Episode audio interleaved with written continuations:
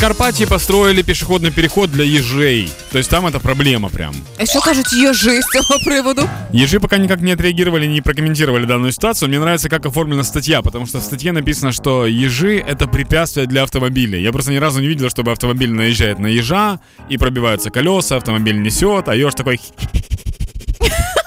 Ну, типа, типа он такой шалун.